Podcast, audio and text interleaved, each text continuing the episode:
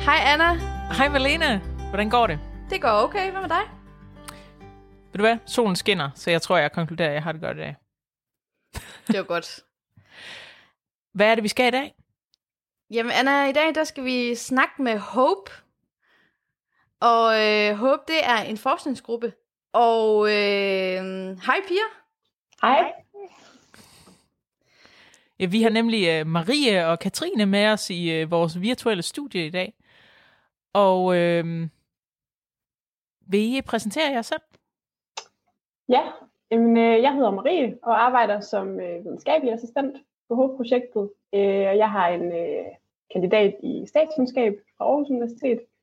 Øh, og har sådan igennem mit studie haft meget fokus på, på kvantitativ metode og, øh, og adfærd, så jeg kan rigtig godt lide at sidde og kigge på sådan nogle øh, spørgeskemaer, analysere data fra spørgeskemaer og forsøge at formidle det på en, øh, en fed måde i nogle flotte grafer. Øhm, så det er heldigvis også det, jeg bruger meget af min, øh, min arbejdstid på, på HOPE-projektet. Ja, Og jeg, jeg hedder Katrine, og jeg er kandidat i antropologi, også fra Aarhus, øhm, og også videnskabelig assistent i, i HOPE-projektet, hvor jeg sidder i den etnografiske komponent, hvor vi går lidt mere kvalitativt til værks med interviews og, øh, og det vi nu kan af etnografisk feltarbejde. Øhm, det er ikke altid, at øh, corona tillader det, når nu vi ikke må se folk, men vi prøver. Katrine, prøv lige at, for, prøv lige at forklare, hvad etnografisk betyder. Ja, jamen, øh, ja, hvad betyder etnografisk? Man kan sige, det, det er den metode, vi som antropologer går til verden med, da vi tilbringer tid sammen med folk. At hvor Marie hun sidder mere med kvantitativt materiale, jamen, så går vi ligesom ud og møder folk, hvor de er. Og der har vi jo lidt, lidt en udfordring under corona, men øh, vel, så vi ligesom også kan få et mere kvalitativt indblik i, hvordan corona påvirker danskerne. Mega sejt. Og Pia, vil måske ikke lige fortælle lidt om, hvad HOPE egentlig er?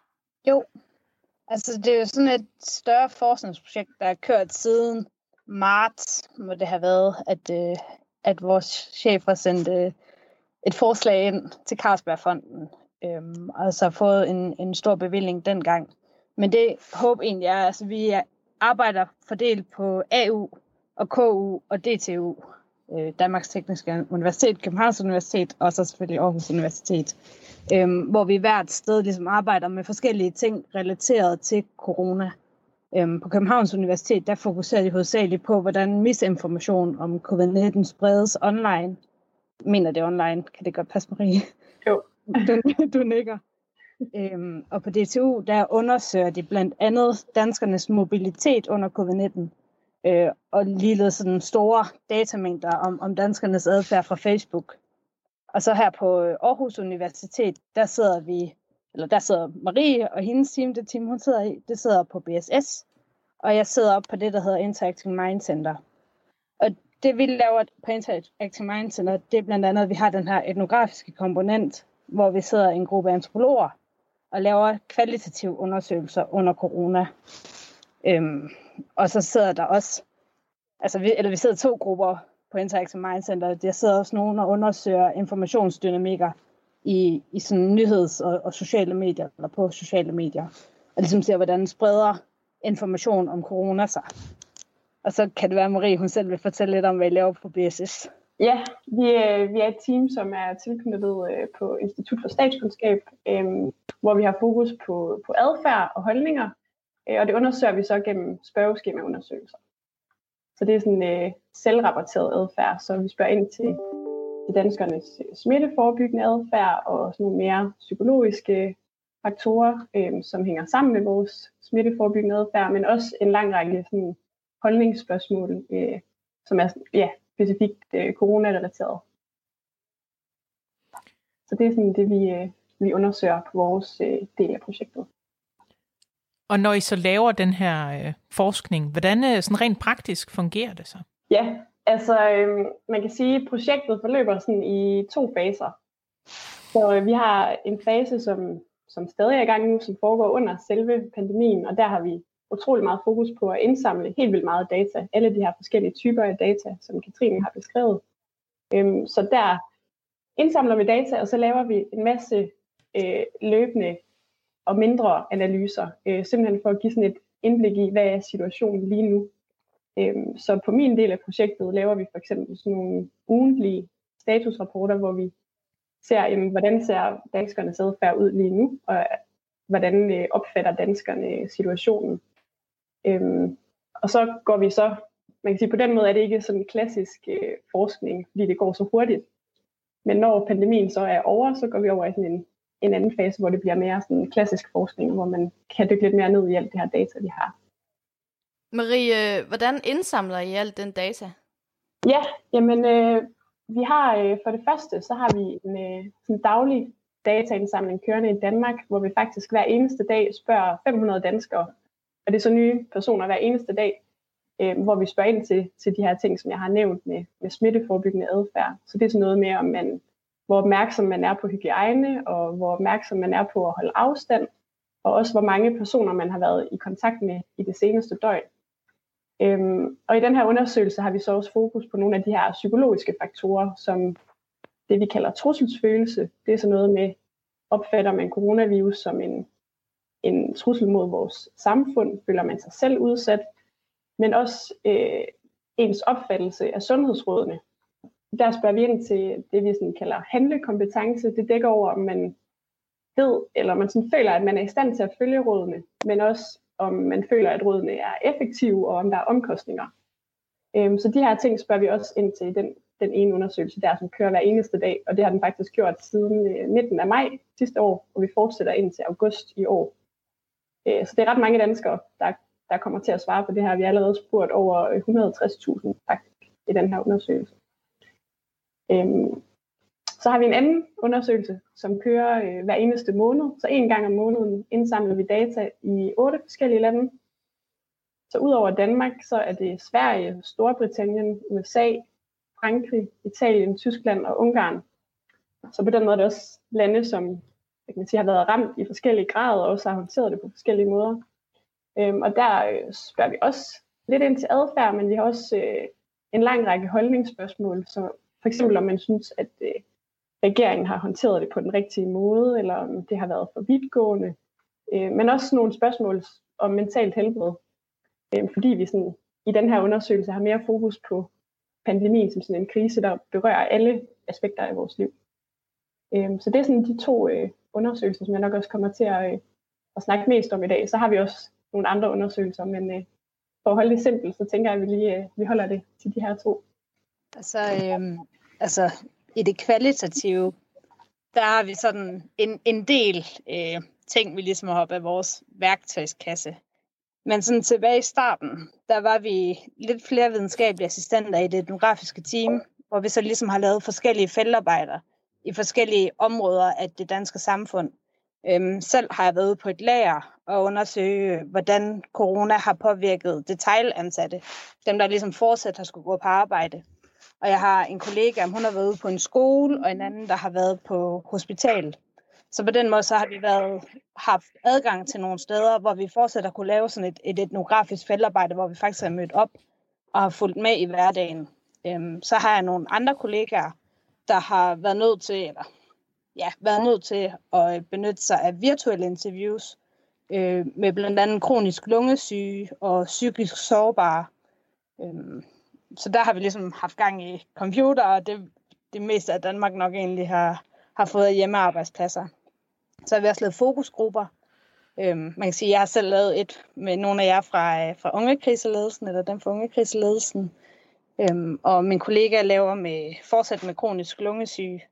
Så er jeg også gang i noget, man kunne kalde det netnografi, hvor man laver noget etnografi på øh, Facebook og på de sociale medier, for ligesom at se, man kan sige, i forhold til vaccinen lige nu, hvordan bliver der snakket om vaccinen? Øhm, hvordan reagerede folk for eksempel på mink-sagen? Hvad er det for nogle reaktioner? Øhm, og der bruger vi de sociale medier, eller hovedsageligt Facebook.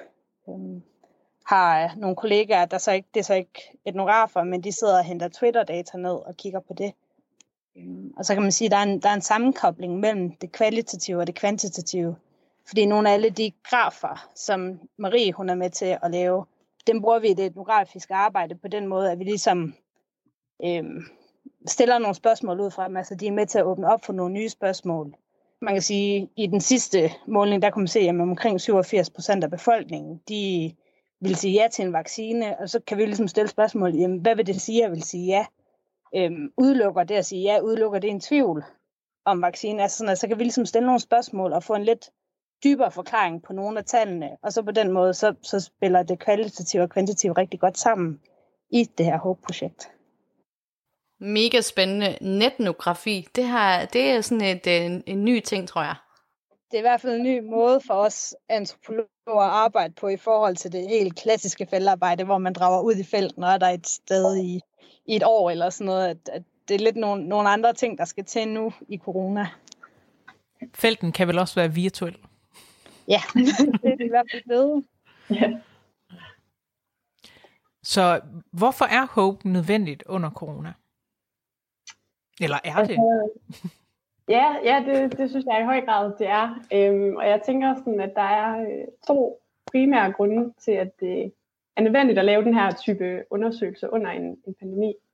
For det første så kan man sige, at det er også en måde at give befolkningen en stemme på.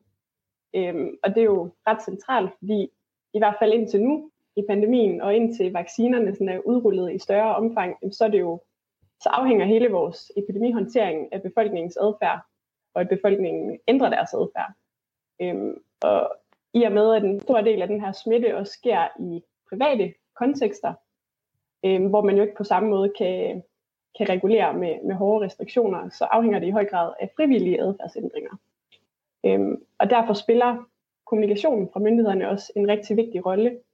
Øhm, så derfor kan man også sige, at det er en måde at give borgerne en stemme for at finde ud af, jamen, ved befolkningen rent faktisk, øh, hvad det er, de skal gøre, Øh, hvordan opfatter de myndighedernes kommunikation? Føler de, at de har fået klar information øh, om de begrundelser, der ligesom ligger til grund for de her anbefalinger og restriktioner, som gør sig gældende? Det er sådan, i hvert fald en grund til, at det er ret vigtigt at lave den her type af undersøgelser. Og en anden grund, som jeg også tænker, det er, at, at befolkningens adfærd kan, kan bruges som sådan et pejlemærke øh, under en pandemi. Og det betyder, at man kan sige, at det kan fungere som sådan et øh, tidligt advarselssystem, fordi det, der jo kendetegner en epidemi, det er, at vi, vi er hele tiden bagud. Så når vi ser, at smittetallene og indlæggelsestal osv., de stiger, så er det jo faktisk allerede lidt for sent at reagere, fordi det er vores adfærd nu, som påvirker smittekurven om to uger. Så det, at vi faktisk følger adfærden på den her måde, øh, gør os, at, at det ligesom bliver muligt at reagere, hvis befolkningens adfærd ikke helt afspejler den, øh, vil sige, det aktuelle trusselsniveau under øh, epidemien. Øhm, og det har vi faktisk set et konkret eksempel på, fordi øh, gennem det meste af pandemien, så har vi sådan kunne se, at folk øh, i høj grad tilpasser deres adfærd til smittetallene. Så når øh, smittetallene stiger, så skærper vi også vores opmærksomhed og reducerer vores kontakter. Og ligeledes, når smittetallene så falder, så slapper vi også lidt mere af. Øhm, men sådan i november og december, så så vi et eksempel på, at smittetallene faktisk steg, men at befolkningens opfattelse af situationen ikke helt fulgte med. Øhm, så på den måde øh, kan man også blive opmærksom på, at her er måske noget kommunikation, vi skal øh, øge eller forbedre og fokusere endnu mere, så, så befolkningens opfattelse også ligesom øh, afspejler den situation, vi står i. Øhm, og det kan også fungere som et pejlemærke i den forstand, at når vi indfører restriktioner, så kan vi jo også først se effekten af de restriktioner på smittetallene om flere uger. Men ved at følge adfærden, så kan vi faktisk se lige med det samme, om befolkningen ændrer deres adfærd, som jo er det, vi håber på, når vi indfører nogle, nogle restriktioner. Øhm, og så kan man også sige, det her med at have den her forståelse for dynamikken i befolkningens adfærd, det skaber også en mulighed for, at man kan undgå at, at sætte for hårdt ind med de restriktioner, som man indfører, fordi restriktionerne er jo også ret indgribende i vores liv, så der er også et hensyn til, at de ikke skal være hårdere, end hvad der er, er nødvendigt i forhold til den situation, vi står i. Så, så når befolkningen slapper af, og hvis smittetallene er lave, så er det ikke nødvendigvis fordi, at øh, så er det ikke nødvendigvis udtryk for sådan en metaltræthed. Befolkningen er faktisk klar til at reagere, hvis, hvis vi ser, at situationen bliver værre igen. Så det er ret vigtigt at, at have den her forståelse for, for dynamikken i det. Øhm, og det er i hvert fald nogle af de ting, som jeg sådan tænker, at, øh, at den her type af undersøgelser, og dermed også håb i høj grad øh, bidrager med. Jeg har også et par kommentarer til den. Så man kan sige, at, at det er egentlig meget i tråd med det, Marie siger. Altså det her med, at pandemien handler, handler om adfærd.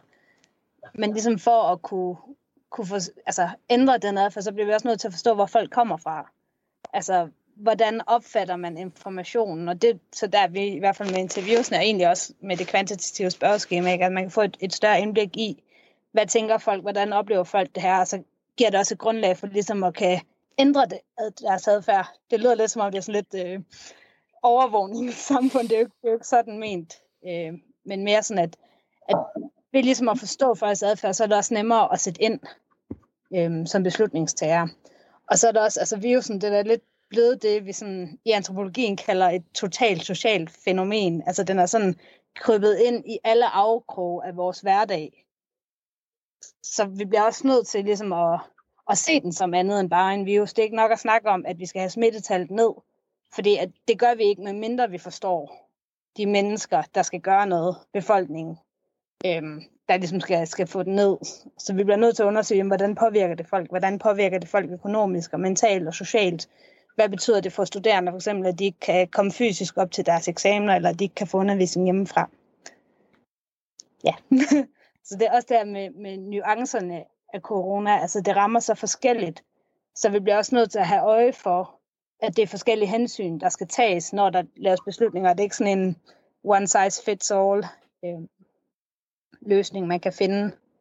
For eksempel at sige, nu skal alle bare blive hjemme øh, de næste tre måneder. Fordi det kan ikke lade sig gøre. Mm, så med de resultater, I jo så får igennem al jeres dataindsamling og så videre, og så videre. Øhm, altså, hvad giver det, hvad giver det danskerne, at, øh, at, de, at de gør det her? Altså, man kan jo sige, at det er med til at nuancere situationen. Jeg ved ikke, om det er sådan noget, der giver den enkelte her for Danmark noget, eller den enkelte dansker, men i hvert fald sådan, i forhold til beslutningstagningsprocesser, det er, at det kan ligesom være med til at give dem, der nogle gange sidder og skal tage beslutninger, et mere nuanceret billede af, hvordan hverdagen ser ud. Og på den måde kan det være med til at give et, et mere kvalificeret beslutningsgrundlag. Og så er det jo også bare en erfaring til en fremtidig krise. Altså man kan se epidemiologer, der er ude og sige, at det kan godt ske, at vi, vi får en vaccine, ikke? Men, men det betyder ikke, at, at der ikke kommer noget igen senere. Det er i hvert fald sådan lige mine tanker på det. Jeg kan bare lige øh, supplere lidt. Altså, udover det her med, at det kan være med til at kvalificere beslutningsgrundlaget, og det, det er jeg helt klart også enig i, så tænker jeg også, at det er også vigtigt, at det også er med til at kvalificere den offentlige debat. Øhm, og det er også derfor, vi lægger alt det her ud, så det, det både er tilgængeligt for, for medier og, og myndigheder, og også bare befolkningen generelt. Øhm, det tænker jeg også er et, et ret vigtigt hensyn under en øh, pandemi. Hvad har I fundet ud af under corona om Danmarks unge? Jamen, hvis vi starter med at, at kigge lidt på øh, adfærd, så kan vi se, at, øh, at de unge, og når jeg siger de unge her, så er det de 18-29-årige, som er de unge i de her analyser. Øhm, de har en, en høj grad af opmærksomhed på afstand, men de er ikke lige så opmærksomme som resten af befolkningen. Men det er vigtigt at understrege, at det ligger stadig på, på et rigtig højt niveau, også for de unge. Og vi kan se, at den her øh, opmærksomhed på afstand, den følger nogenlunde samme udvikling over tid for unge som for resten af befolkningen. Så det her jeg har været lidt inde på med, at, at vi kan se de her udviklinger, hvor man i høj grad reagerer på smittetallene. Det gælder sådan set også for de unge, det gælder for befolkningen som helhed. Og en anden ting, vi også kigger på, det er det her med kontaktadfærd. Øhm, og der kan vi se, at i forhold til kontakter med fremmede, der er der faktisk ikke forskel på, hvor mange kontakter unge har, når vi sammenligner med resten af befolkningen. Der, hvor der til gengæld er forskel, det er øh, kontakter med venner og bekendte. Øhm, og der har vi også kunne se nogle ret øh, interessante udviklinger over tid, hvor øh, hvis vi ser helt tilbage til foråret, så var der ikke særlig stor forskel på, på øh, unges kontakter og resten af befolkningens kontakter med venner. Øh, og der var vi jo også i, en nedlukket, øh, i et nedlukket samfund. Øh, så blev den her forskel lidt større over tid, så det vil sige, at øh, sådan i løbet af juni, så kunne vi se, at unge havde flere kontakter med venner, sammenlignet med resten af befolkningen. Forskellen blev så lidt mindre igen, og så var der igen en større forskel i september. Og siden så, øh, så har antallet af kontakter med venner så været faldende, og det gælder sådan set for både for de unge og for resten af befolkningen. Og lige i øjeblikket er der ikke særlig stor forskel. Men det her med, at vi så, vi så de her øh, udviklinger i juni og i september, øh, tænker vi også er ret vigtigt, fordi det indikerer, at det også er nogle øh, strukturelle ting, der gør sig gældende her, fordi det er sammenfaldende med, at vi genåbner samfundet, men også studiestart. Så når vi åbner samfundet op, jamen, så er unge automatisk også i kontakt med flere mennesker. Øhm, og det tænker vi mere af det, de her udviklinger er udtryk for, snarere end øh, manglende motivation til at overholde rådene. Hvad med sådan jul og nytår? Øhm, altså man kan sige, at, at øh, som vi ligesom også har nævnt tidligere, ikke? altså corona rammer forskelligt, og unge står over for nogle andre valg og forventninger, håb, drømme, ønsker, end, end andre dele af befolkningen gør. Dermed ikke sagt, at der ikke er noget, der overlapper. Og man kan sige, at i forbindelse med jul, der var der, der, der lagt et ret stort pres på de unge. Øhm, eller sådan i hvert fald fra, fra samfundets side, der, blev der, der var ligesom den her snak om, eller diskurs om, det er de unge, der skal blive testet, det er de unge, der skal komme hjem til jul, det er de unges ansvar, at de ikke trækker sygdom med fra storbyen hjem til provinsen, eller hvor det nu er, man, man kommer fra.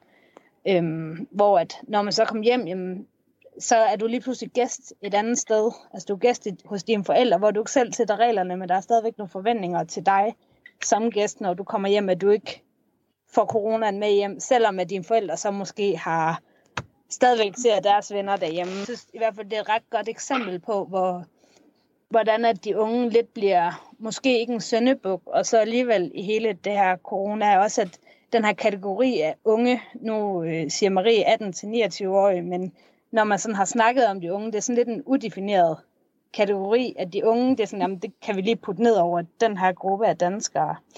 Øhm, så der bliver sat nogle forventninger til dem, som de unge måske ikke kan afspejle sig selv eller se sig selv i, fordi at der er den her idé om, de unge de fester. Men når vi så laver interviews med de unge, altså, så er der måske nogen, der siger, at jeg ved, at mine venner måske, men jeg gør ikke, og de fleste af mine andre venner ser ikke nogen. Jeg isolerer mig.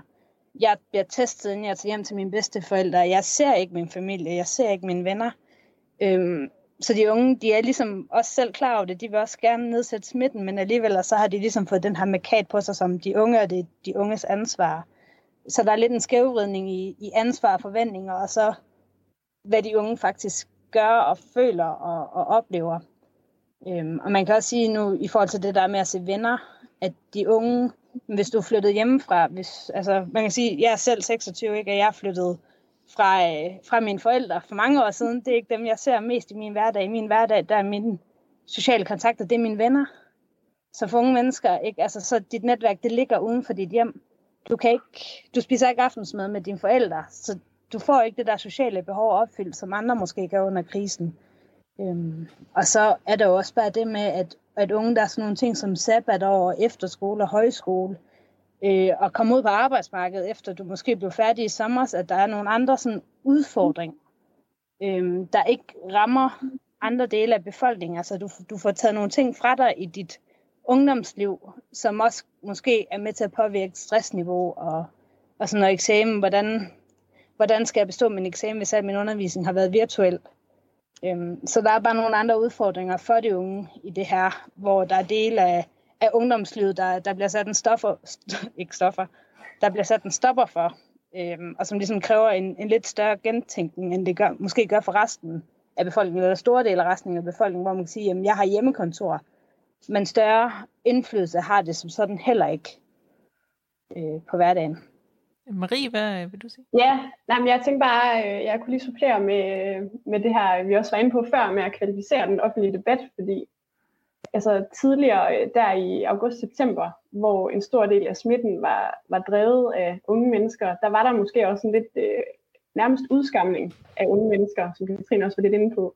Så på den måde er det også, øh, altså, kan vores data også bidrage til at nuancere det lidt, og det er en ret vigtig pointe at have med, at det måske snarere er de her strukturelle ting, øh, og som Katrine også siger, være opmærksom på, at unge bare er i en anden situation i, i deres liv. Ja, fordi den der vridning, I snakker om, altså, hvor, hvordan tror I, den, hvor, hvor kommer den fra?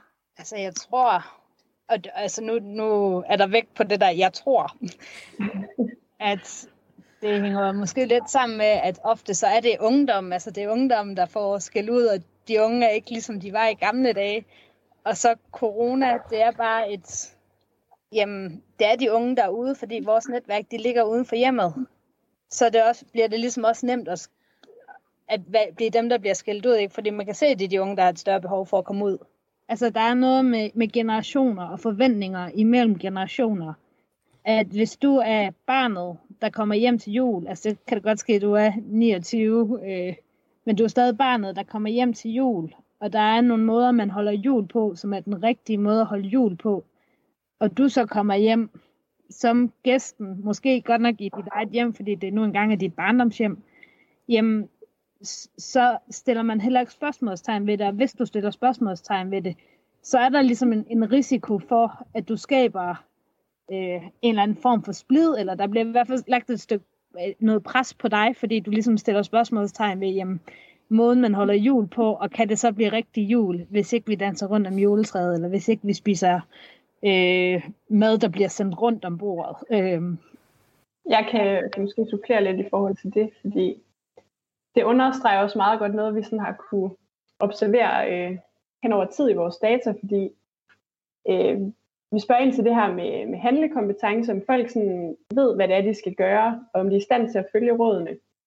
Øhm, og der kunne vi se, at det har ligget rigtig, rigtig højt og meget stabilt igennem, altså siden foråret. Og så så vi lige pludselig sådan i september, så begyndte der at ske sådan lidt et skred i forhold til det. Altså folk synes lige pludselig, det var lidt sværere, og, og en mulig forklaring på det kan være, at det er ret nemt øh, at gøre det rigtigt i et samfund, der er lukket helt ned, fordi du skal ikke tage, tage stilling til særlig mange ting. Du skal bare blive hjemme og lade være med at se dine venner. Men når samfundet er åbnet op, og vi stadig forsøger at holde i gang i samfundet, men stadig skal overholde alle de her retningslinjer, så skal vi lige pludselig træffe en hel masse valg.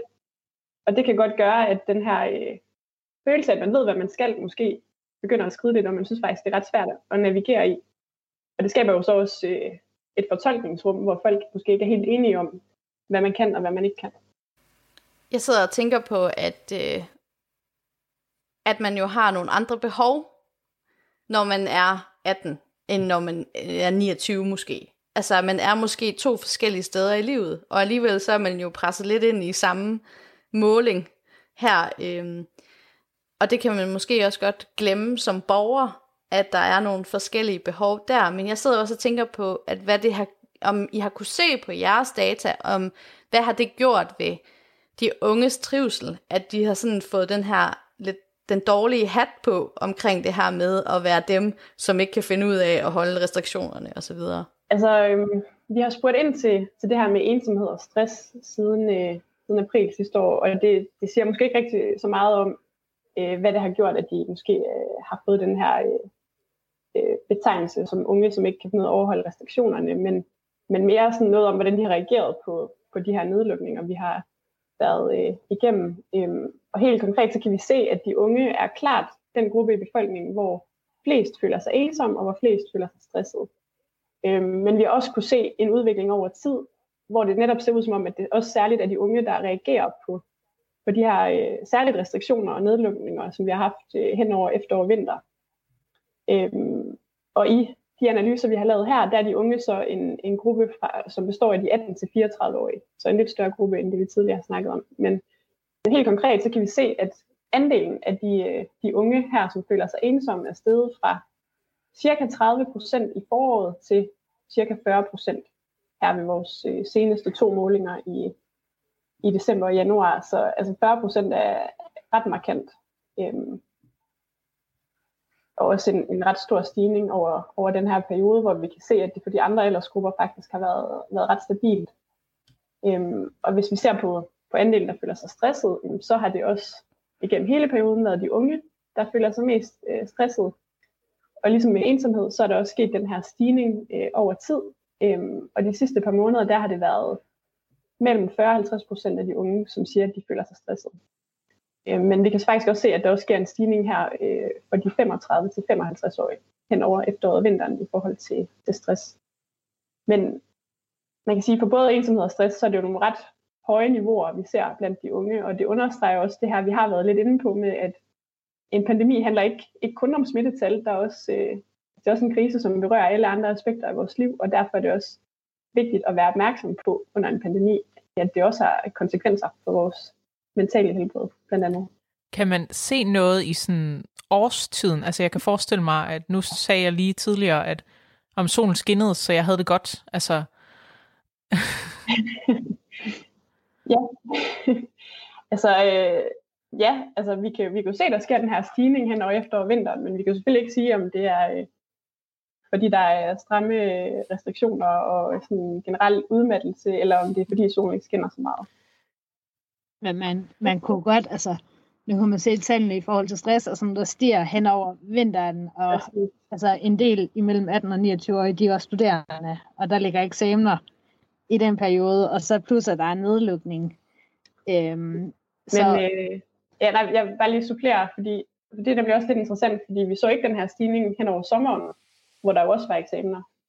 Mm. Øh, men, der... men der var man selvfølgelig også i en, en lidt bedre situation under epidemien, hvor der var mere åbnet op. Og, ja. Mm.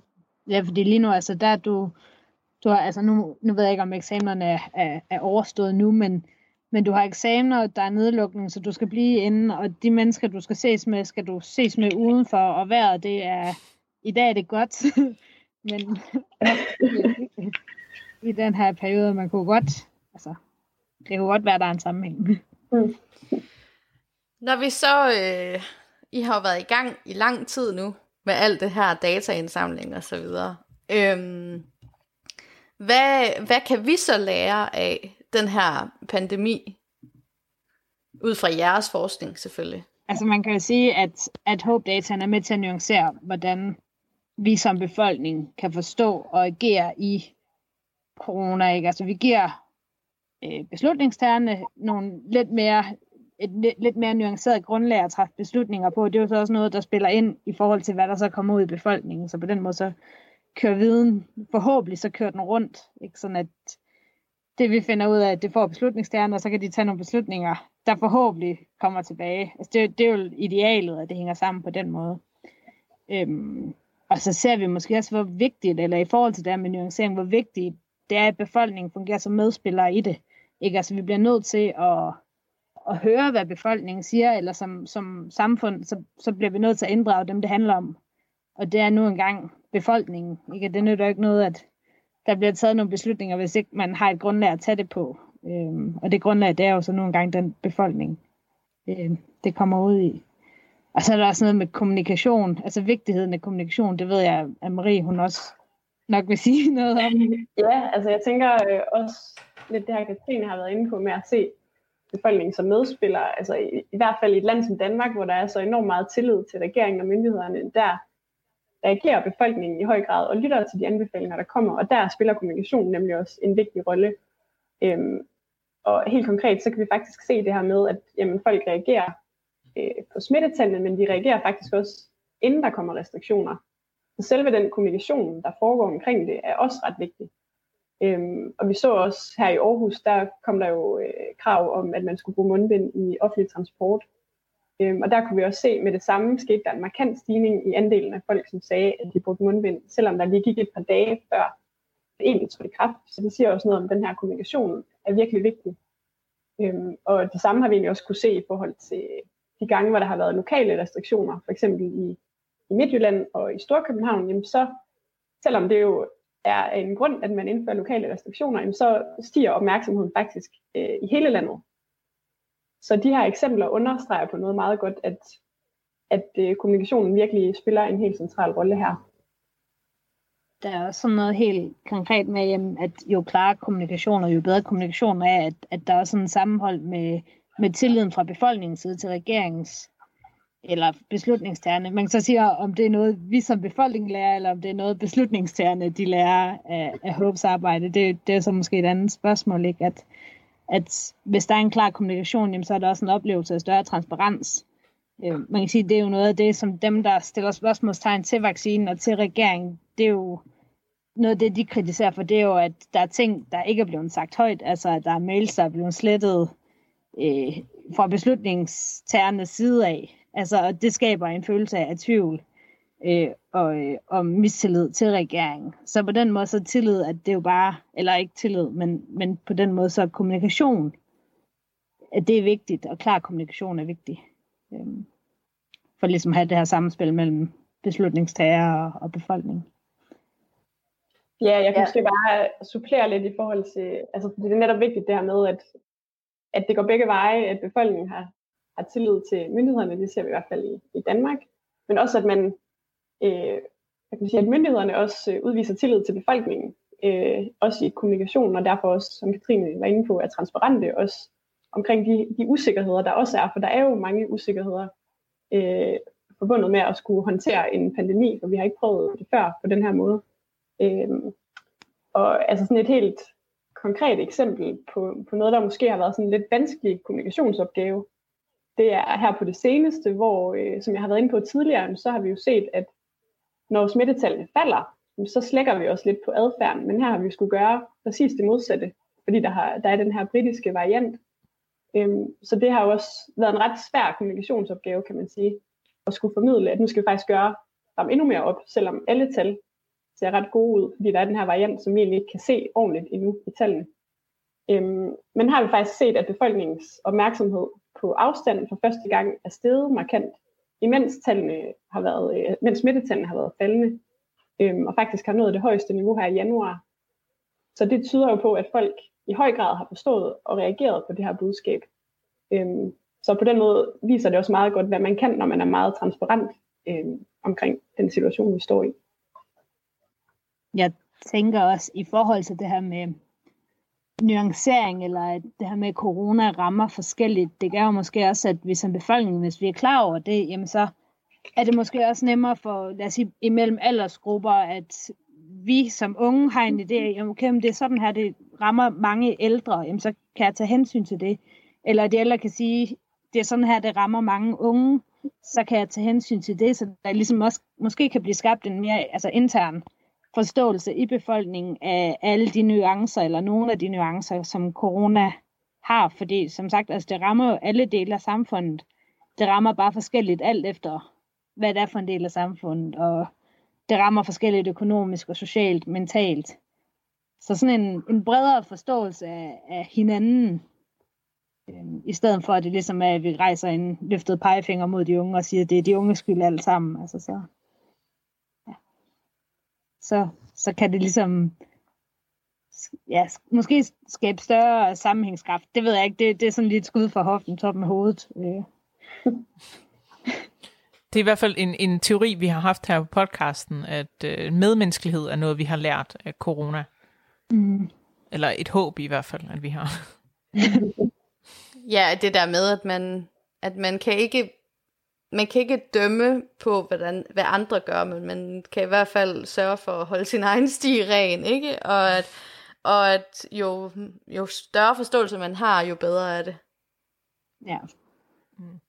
Øh, men øh, ja, så har vi det her spørgsmål, og nu har vi måske været lidt omkring det, men øh, I må gerne sådan, hvis der er noget, I har tilføjet, så øh, hvad kan vi tage videre med? Altså, hvad kan os borgere, os almindelige mennesker tage videre fra jeres forskning til øh, i, sådan, øh, i forhold til vores øh, opførsel og trivsel fremover, sådan efter coronaland? Mm.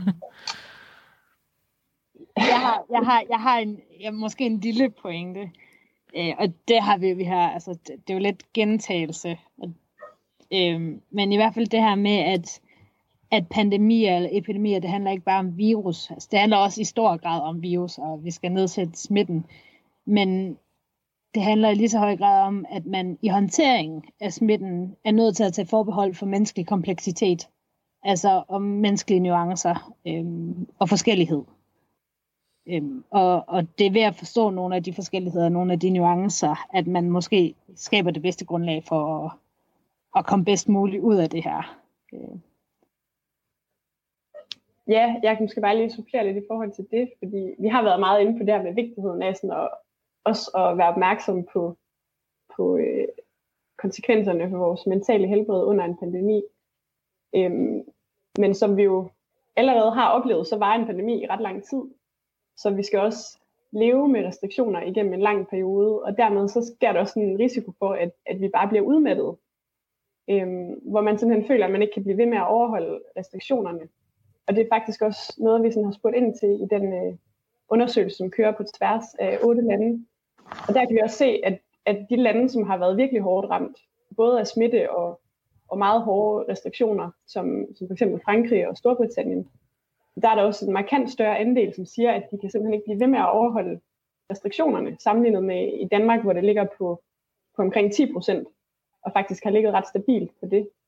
Øhm, så det er også vigtigt at være opmærksom på, at der er jo også den her risiko for, at, at folk bliver så udmattet, at de ikke kan blive ved, at det skaber sådan en ond spiral, fordi hvis du ikke kan blive ved med at overholde restriktionerne, så stiger smitten. Men det skaber bare et yderligere behov for flere restriktioner. Så udover at det sådan i sig selv er vigtigt at, at følge og være opmærksom på befolkningens øh, mentale helbred, så er det også vigtigt ud fra sådan et smitteforebyggelsesperspektiv. Så det understreger meget godt øh, det her med, som Sten har været inde på, at det er en, en krise, som berører mange forskellige aspekter, som vi derfor også skal være opmærksom på. Nu sidder I jo her og er to helt almindelige mennesker, unge mennesker, øh, og har været med i det her forskningsprojekt. Øhm, hvordan har det været for jer at være en del af det her egentlig?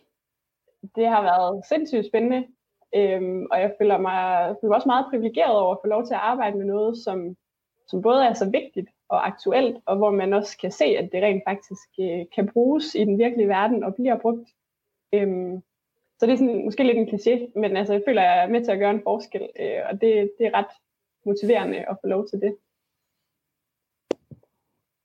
Det, det er meget øh, det samme for mit vedkommende. Altså, det er jo fedt at være med. Altså, det, det er jo træls omstændigheder, helt sikkert. Det er fedt at være med i noget, der er så aktuelt.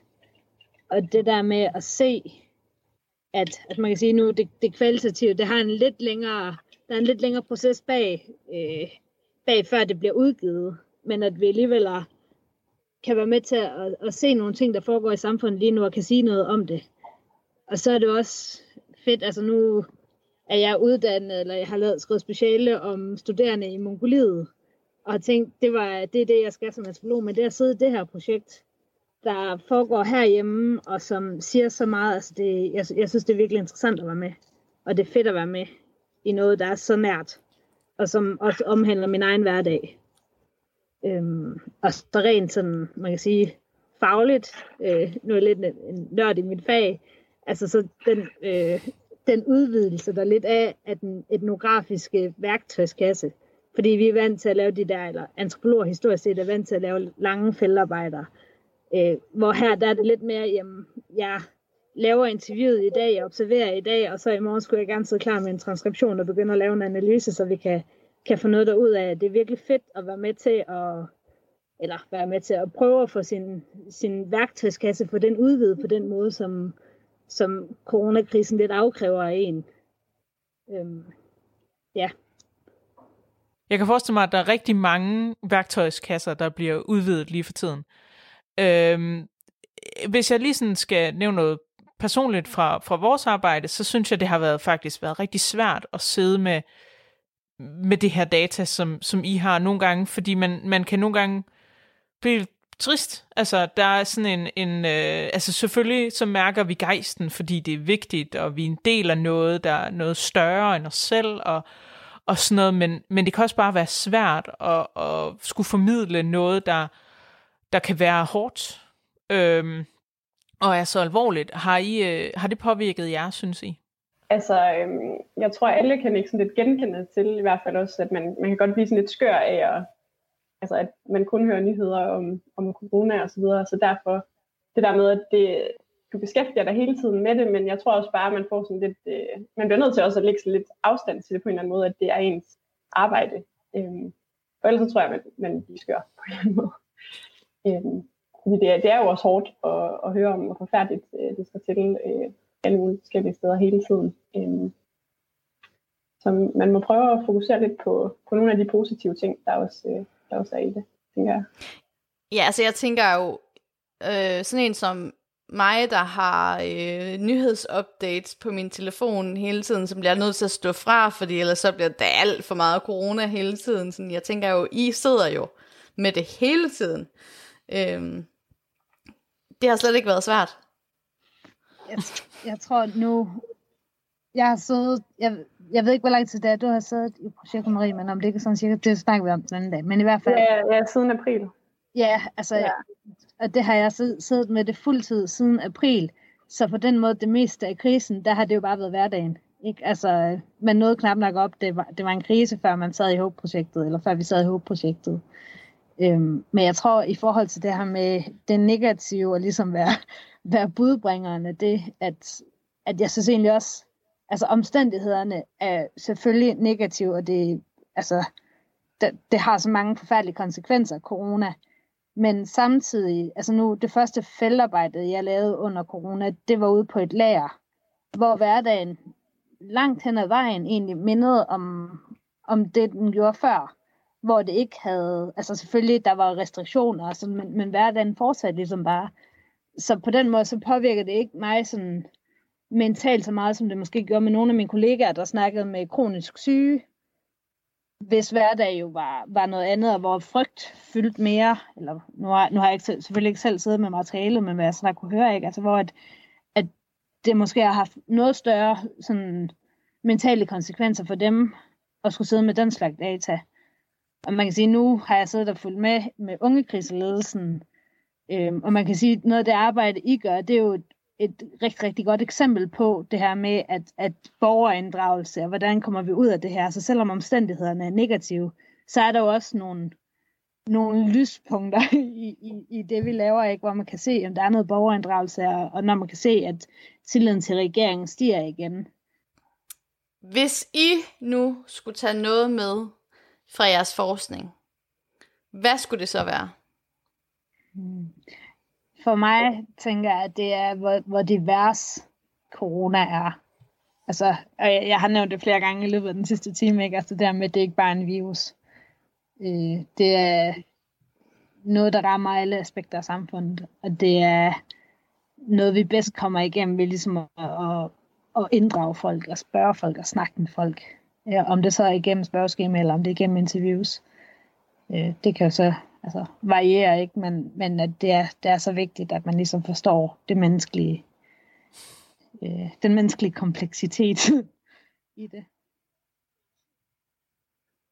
Ja, og for mig, altså det hænger også øh, lidt sammen med det, Katrine siger, og det har jeg nok også sagt et par gange, men det er sådan meget det her med at bruge befolkningsadfærd som det her pejlemærke.